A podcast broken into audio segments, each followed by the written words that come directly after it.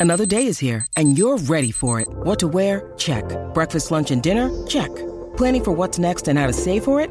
That's where Bank of America can help. For your financial to-dos, Bank of America has experts ready to help get you closer to your goals. Get started at one of our local financial centers or 24-7 in our mobile banking app. Find a location near you at bankofamerica.com slash talk to us. What would you like the power to do?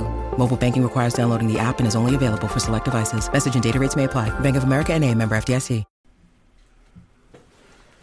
Good morning, Blues fans. We are back for another edition of the True Blue podcast, talking everything Chester FC related from the Chester Chronicle for the past seven days. Um, we've got a very special guest today. Myself and Paul Wheelock um, are joined by the BBC Merseyside legend of Chester FC, that is Neil Turner, entering his 40th year in broadcasting. Hello, Neil, and thank you for joining us. Hello, David. Hello, Paul. Thank you. It's a pleasure to be joined by a couple of professionals. Um, I feel a little bit like uh, Stanley in the jungle at the moment. Yeah, I'm in the jungle, get me out of here, because everybody is getting younger. Uh, but anyway, we, we go on. 40 years, yes, there's a lot to tell. I must say, Neil's been very gracious as well, because uh, I'm sure he's used to uh, actual radio uh, setup here when we've got a microphone and three people sitting around a table chatting about this. So uh, Neil's doing his very best to uh, to keep up appearances for us, which is very much appreciated, Neil.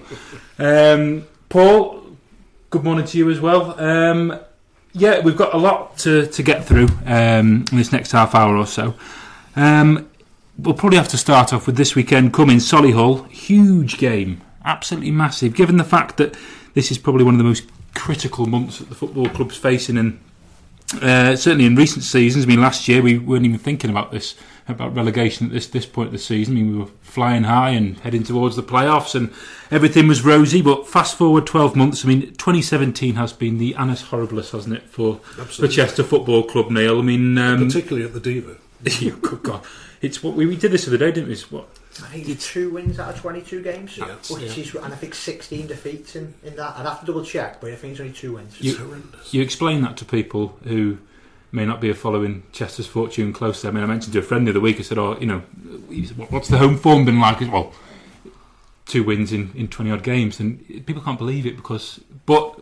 People keep coming back. They part with their hard-earned cash. They turn up, and they'll do that again this weekend. Um, Solihull. I mean, this is can't really underestimate or undersell the, the significance of this clash this weekend because a win and you, it might help lift spirits slightly into what is going to be a huge kind of December month now. Yeah, you use the word spirits. It could be confidence. I mean, um, the unthinkable is a defeat because the uh, the impact that would have on player confidence, on fans' confidence, would be immeasurable. Quite frankly, as you're going into a very difficult era, uh, di- difficult period. So I think uh, certainly a not lose situation is what is required. But of course, it's dead easy for us sitting in this glamorous office here in the centre of Chester uh, chatting about it and getting out there on the pitch and performing and doing it. So it's going to be nervous for both sides. And I think if there's something that possibly can be instilled into the Chester players, and we obviously we want them to win and come out with the three points,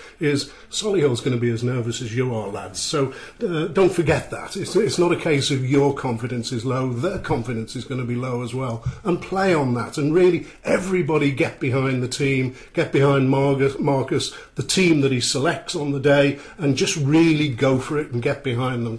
And it- it's got to be a positive 90 minutes. If you're going to vent your feelings, vent it in the 91st, 92nd Yeah. when the game's Yeah. over.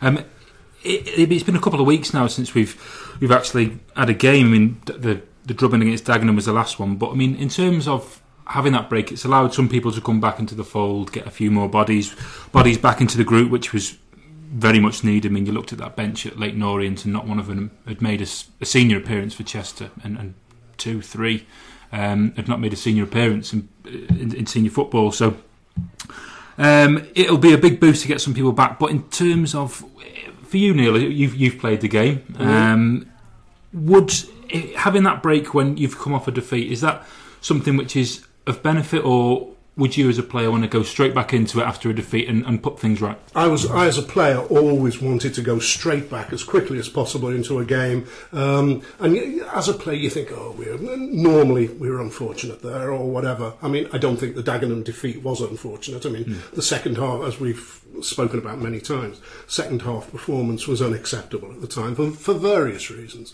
But you do want to get back on there. You want to get back into the stage, and you want to put the wrongs uh, that happened in the previous game right. And you really want to go for it. And I think it, this is a game. If you can't get lifted for a game like this after a defeat like that, and with it so much riding on it, you shouldn't really be in the game, to be honest with you. You've got to go for it.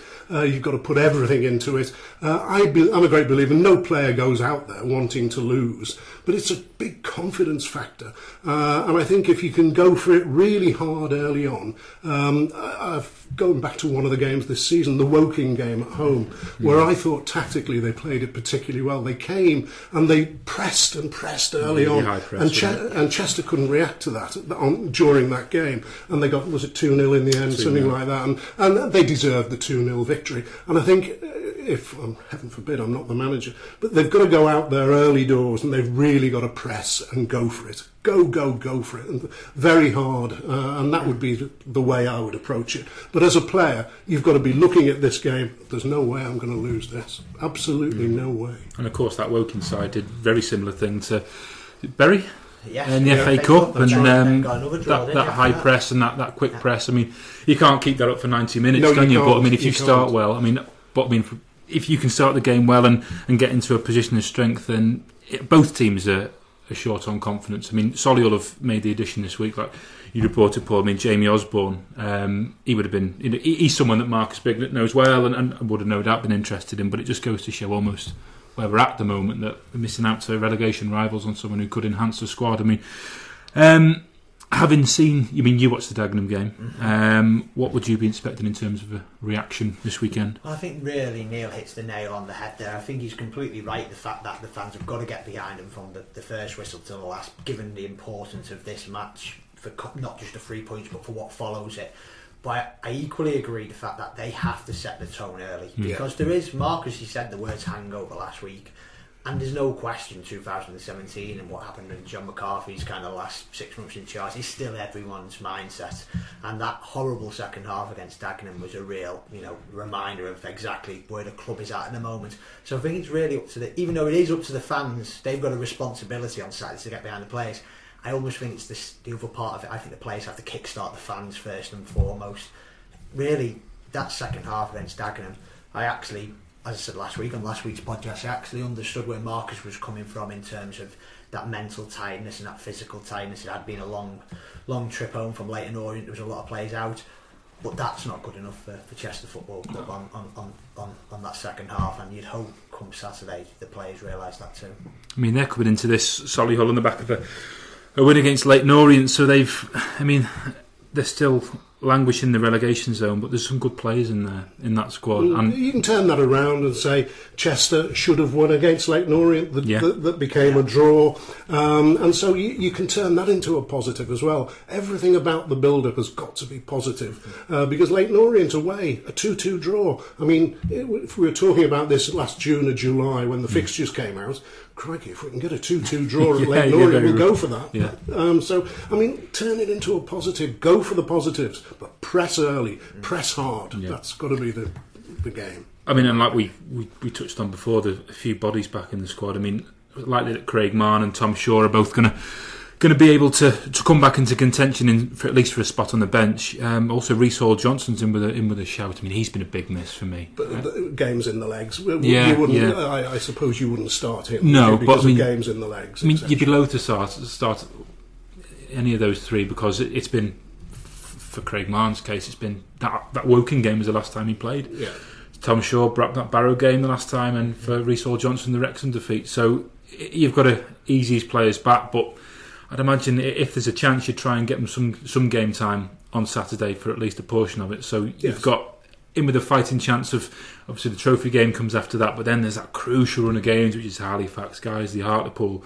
And it, it's almost like a season-defining month now, isn't Yeah, it? I mean, without a doubt. Yeah. for the football club. I mean, having these those, those players back is be massive when they are fully fit. Because for me, I thought Hall Johnson's been the best acquisition Bignot's made, and he's been the one that provides real kind of natural width. Um, and obviously, we brought Jordan Goff in to provide some solidity at left back, and that that's worked. But I think since he's been out the team, he's been a huge miss. Well, he had a great engine. Oh, he's got a great engine. Yeah. Shouldn't Oh, talk, yeah, shouldn't- fantastic, shouldn't talk yeah. in the past tense.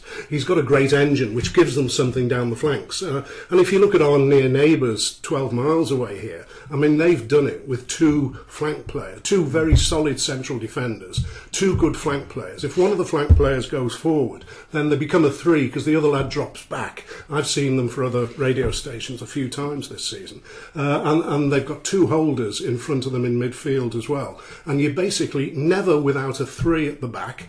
You've got two holders in front of that, and the others can bomb forward. And it works whilst they're not scoring goals, they ain't conceding. And it's, it's a system that works with basically National League players, all right, with the exception of Pearson. Maybe the fourth lowest, fourth, fifth lowest scorers in the league, Yeah. I think. And, Yeah. Absolutely. and that's crazy when you consider where they are in the league. I mean, but you know, I suppose strikers win games, defenses win titles. They Yeah. say, don't they? So it's um, uh, the, the, there's something to be said for that. I mean, this weekend we're probably um, going to see the addition of Daniel Udoh as well from Crewe uh, on a month's loan. Um, there's been a bit of debate whether we, we put out last week that a striker was in the offing, but there's been a bit of debate among some fans that whether this is really where we needed strengthening or or whether I mean I, a lot of people think we need to bring wingers in, but I'm not quite sure whether Marcus Bignot plays with natural wingers uh, or whether or not he would prefer someone at attacking midfielder. But a lot of people seem to think another centre back would be the preferred option. I mean, for you, Neil, where do you think the deficiencies lie I think immediately? immediately, I think we need a mobile central defender. Uh, I think that's a given. Um, and I think we need a, a Hall Johnson, basically, somebody with a good engine coming forward down one of the flanks. And then you fit into, uh, create a three as somebody goes forward. I think that's essential. Um, it would be my view on it. I'm not the manager, but that would be my view on it. If there's a striker, and there is a striker coming in, as you say, one would assume Hannah will be up front with this lad. Uh, one would assume Archer's unavailable, White's unavailable, etc. Bell is Bell the right sort of player, uh, without being critical of individual players. Um, so.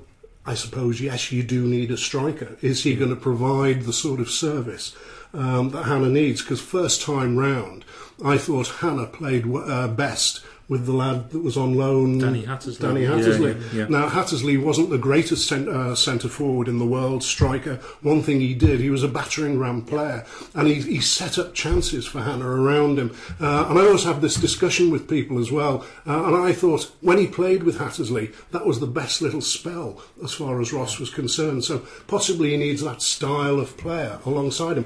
Does this? I've never seen this lad. Does this Well- lad bring it to the party? I don't know. he, he, he's got pace and power, and he's, he's physical. I mean, he's six foot and he's got a good frame, but it's he's still 21 and he has limited experience of. I mean, he's, he has some non-league experience. Played for Halesowen most recently, scored a few goals and limited experience at national league level with Solihull, incidentally, back end of last season. Seen him on a couple of occasions for Crewe.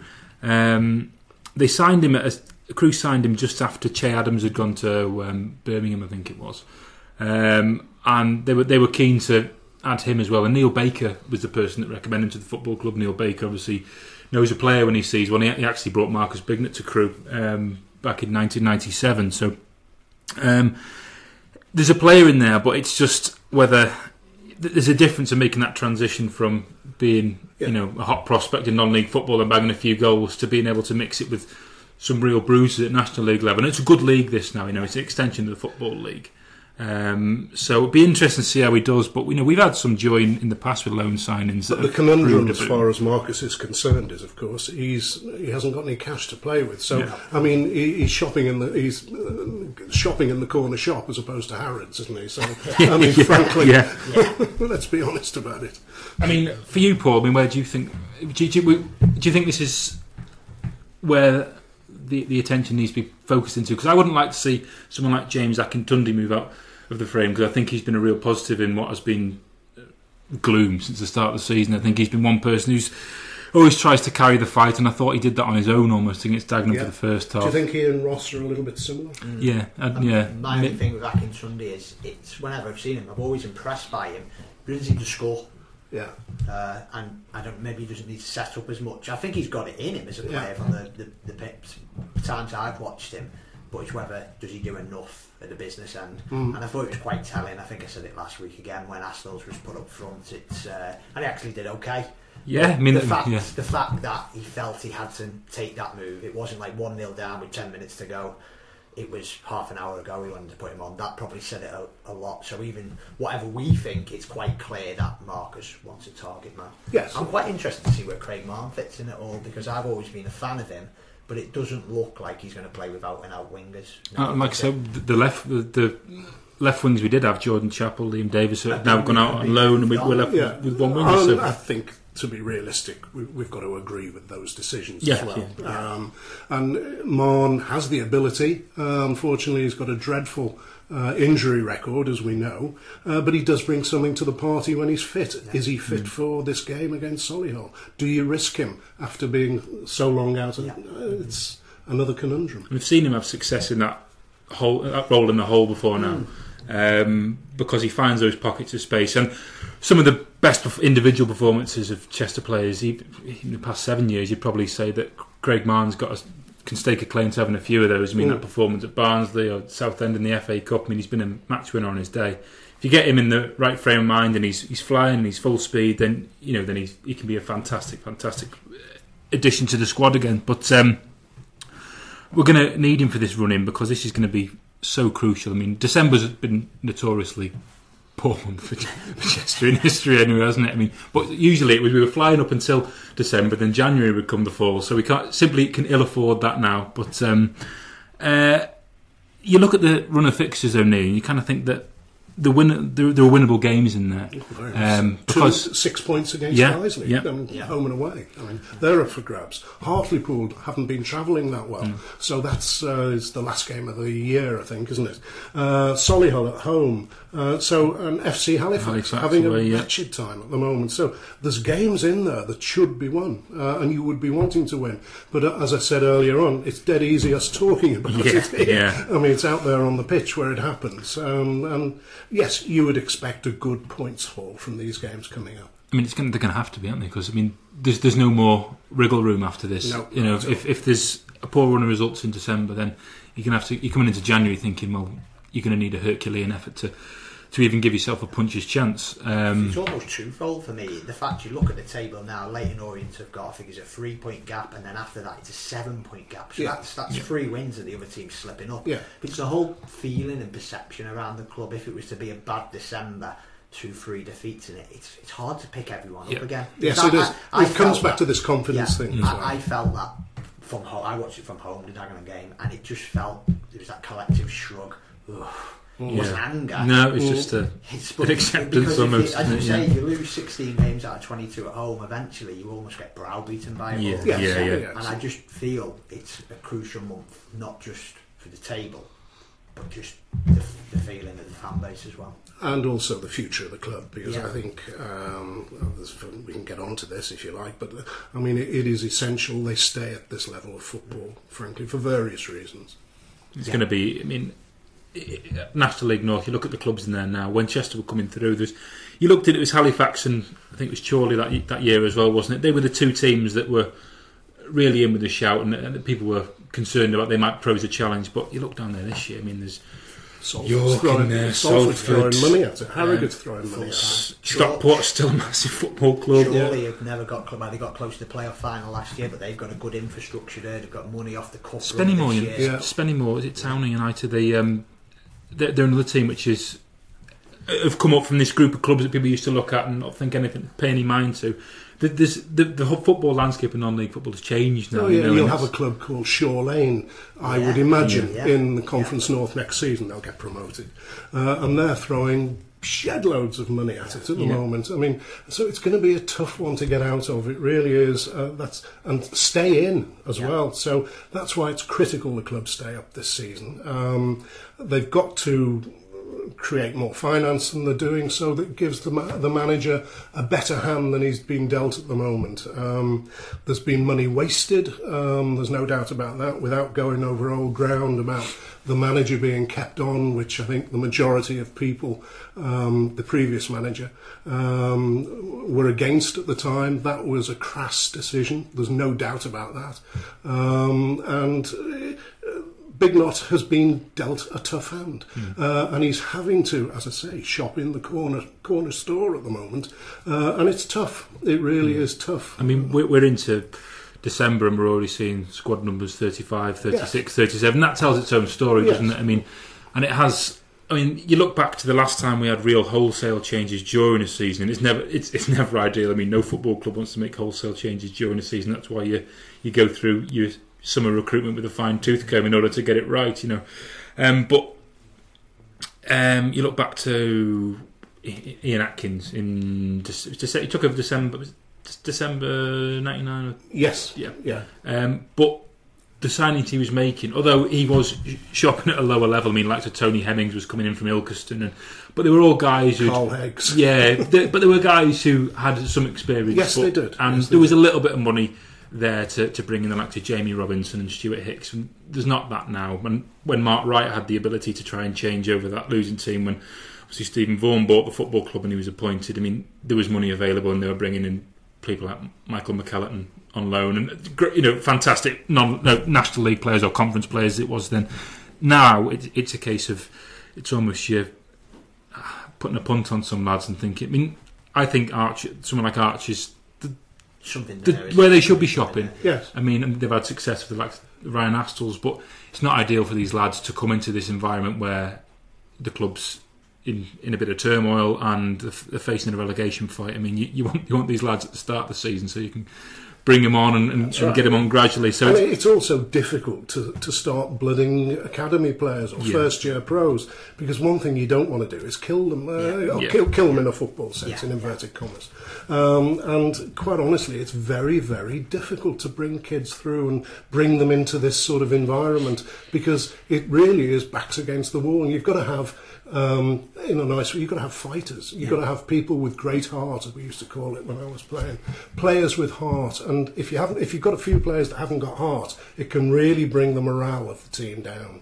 I think that's where Tom Shaw's been a bit of a miss in recent Yeah. recent weeks Yeah. because he's that one person. He's got the experience. And he's, he's in his thirties now. got great heart. Oh yeah, and Yeah. He, he's all you know. He, he, he visibly plays for the shirt, doesn't he? And and he's always cajoling those around him, and and he, he, li- he, he, he you can see him visibly to be fair to lifting the midfield Astles sometimes. does as yeah. well. I mean, Yeah. Astles plays with great heart. Yeah. Yeah, I mean, but it, it's tough to ask those young players coming in. I think if this season would have been going better, we would we would have already seen the likes of James Jones and Tom Crawford for more than his couple of minutes Mm. that happened at Macclesfield, which um, we've always seen them so far. Nathan Brown's gone on, out on loan to, to Colwyn Bay, but I, I think we would have seen glimpses of these lads by now. But it, it, it's it, you know, you're doing them a disservice, and you're not aiding their development, throwing them at the deep end like No, this. you're not. And let's be frank about it. The players are playing in the fifth tier of English football. I mean, if you were a really good player, you wouldn't be playing in the fifth tier. So there's a mistake in them. There is Yeah. a mistake in them.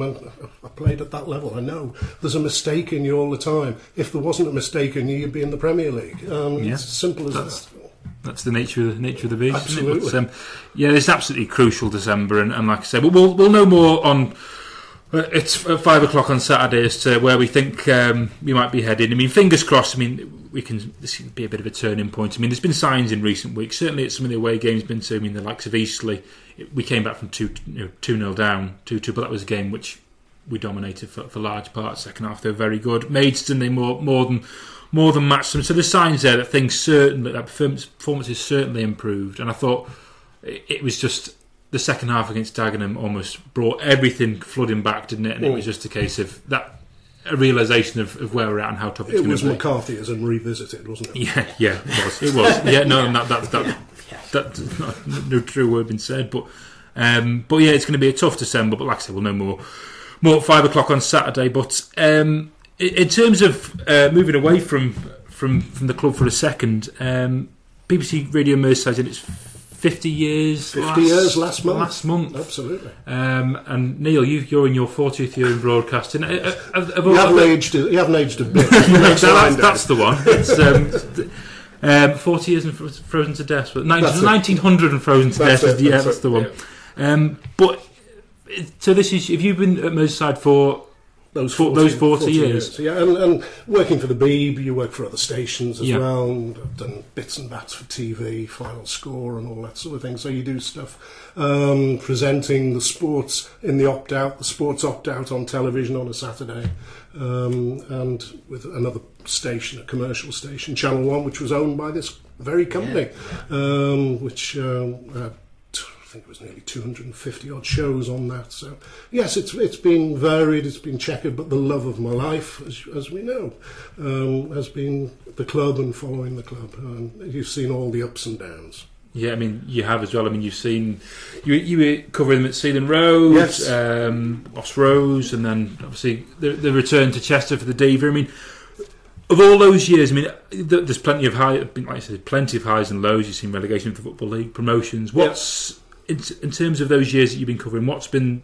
the most special moment, period of time, season, say? So? Well, the, the two seasons at Moss Rose, because it was very much a trench mentality. You were in, it was the world against you, the, the world against the, the core of five and six hundred supporters that were making the journey. There were two journos. I remember Ian Bedford uh, from your erstwhile publication. He'd uh, look exactly the same now if you see him. He literally hasn't aged a day. and that was it. Uh, and that was basically it. And I, I used to do what they call the runner for the Liverpool Echo, doing radio and the runner. Now, a runner, for those that don't know uh, the newspaper industry, when the, the pink Echo or the green, as it was in the Birmingham, I think, and, and so on and so on and so on, you used to have a sports paper on a Saturday evening. So you had to do a runner. So you had the phone in one hand doing the runner, staying, you know, and after 56 minutes, Barry Butler scooting down the ring, which everyone knows would not be true, putting a ball into Eddie Bishop, Eddie Bishop smashing it home, or whatever, whatever, whatever. And then, of course, the radio had come to you and say, "Oh, just hang on for a second, after 56 minutes. so there's lots of little stories which I do in my after dinner thing, um, little stories like that. But those those two years at Moss Rose, the club was totally together. Um, everybody met downstairs after the game. You had a couple of drinks with uh, the players just mingling in, the directors mingling in, uh, and the management as well. Um, dear Harry, who's been was a, a great friend of mine as well. Um, so, I mean, those two years stand out because of that trench mentality. It wasn't the most successful, uh, but it was a trench mentality. And one of my favourite games that, again, I always reflect on uh, was in September 90 when Arsenal came uh, to play in a League Cup tie. And my great hero, footballing wise, was Sir Bobby Moore. What a tremendous talent he was. Um, and sitting next to him, he was doing it with a guy called Jonathan Pearce for Capital Radio, sharing our ISDN point, and I was with the Beeb uh, next to it doing ours, and talking to, to Sir Bobby, my my great great hero, and what a nice man he was. Uh, and in half time, he went down, came up with you know those old banged jugs of tea Yeah. and those horrible polystyrene cups. Stand, Neil, what do you want?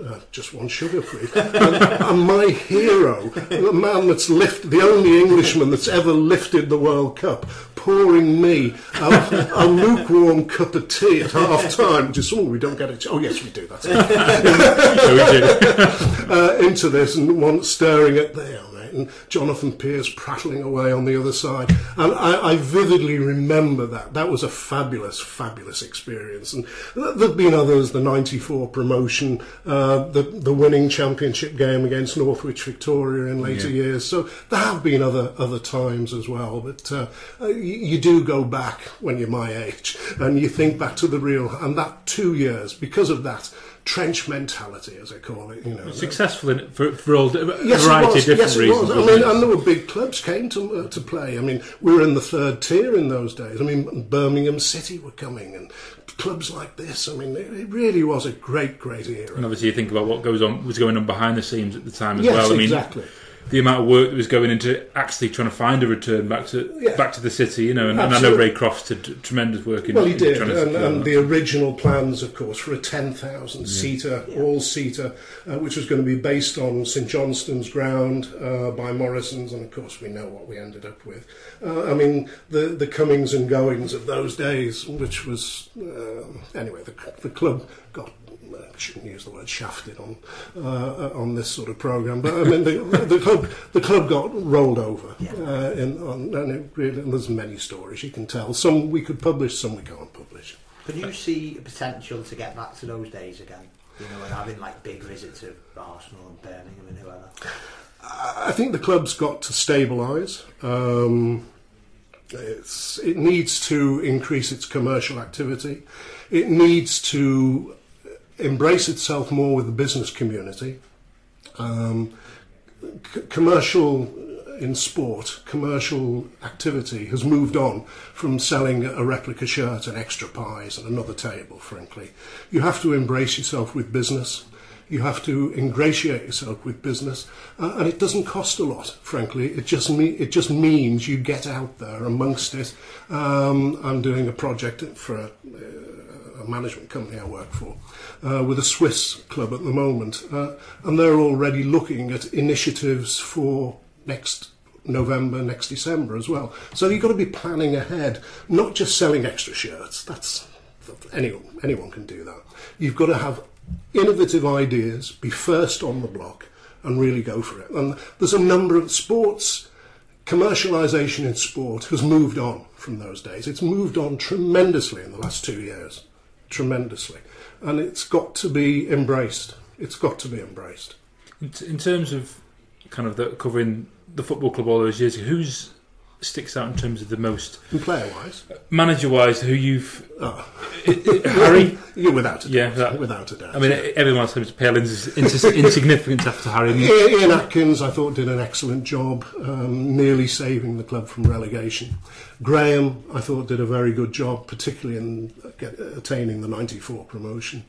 Um, but the great Harry, of course. I mean, there's, there's only one. I mean, if you're a Liverpudlian, you look at Shankly. Uh, he wasn't the most successful, Bob Paisley was. So, um, but you look back at Shankly. You, at Chester, if you're of an age, you look back at Harry. Um, the things he did and the way he kept the club together in those days. I mean, he really kept the club. He and Ray Crofts really kept the club together. what Um, was the key behind that? Because you know, you hear the stories and it all kind of it it forms part of the legend, doesn't Yeah. it? But I mean, there's there's generations of fans who, who've, who've never known him standing, you know, being in the dugout. So he uh, basically had a squad of 18, 19 players. He, he would have used a few more, but uh, basically it was a squad of uh, 18, 19. And that was a very tight knit unit. They weren't the best players in the world, but boy, when they went across that line, did they want to play for Harry? I mean, he gave them some awful stick. But you know, when they came off, it was it was like a clop of his day in a way. He ingratiated with them. I mean, I, was at the end of uh, a tongue lashing once. They played a, an FA Cup tie against Leek Town uh, in that era. Uh, and I said, we've got a deadline. We have to go off there at half nine, something like that. I'll come back to the point I'm making in a minute. Uh, and he said, yeah, come down, no problem. You will have the the only inter. And I had the old Uher, which was the recording equipment of those days. Uh, he said, just walk through the door. Okay, so Leek Town, but knock on the door. It was a draw.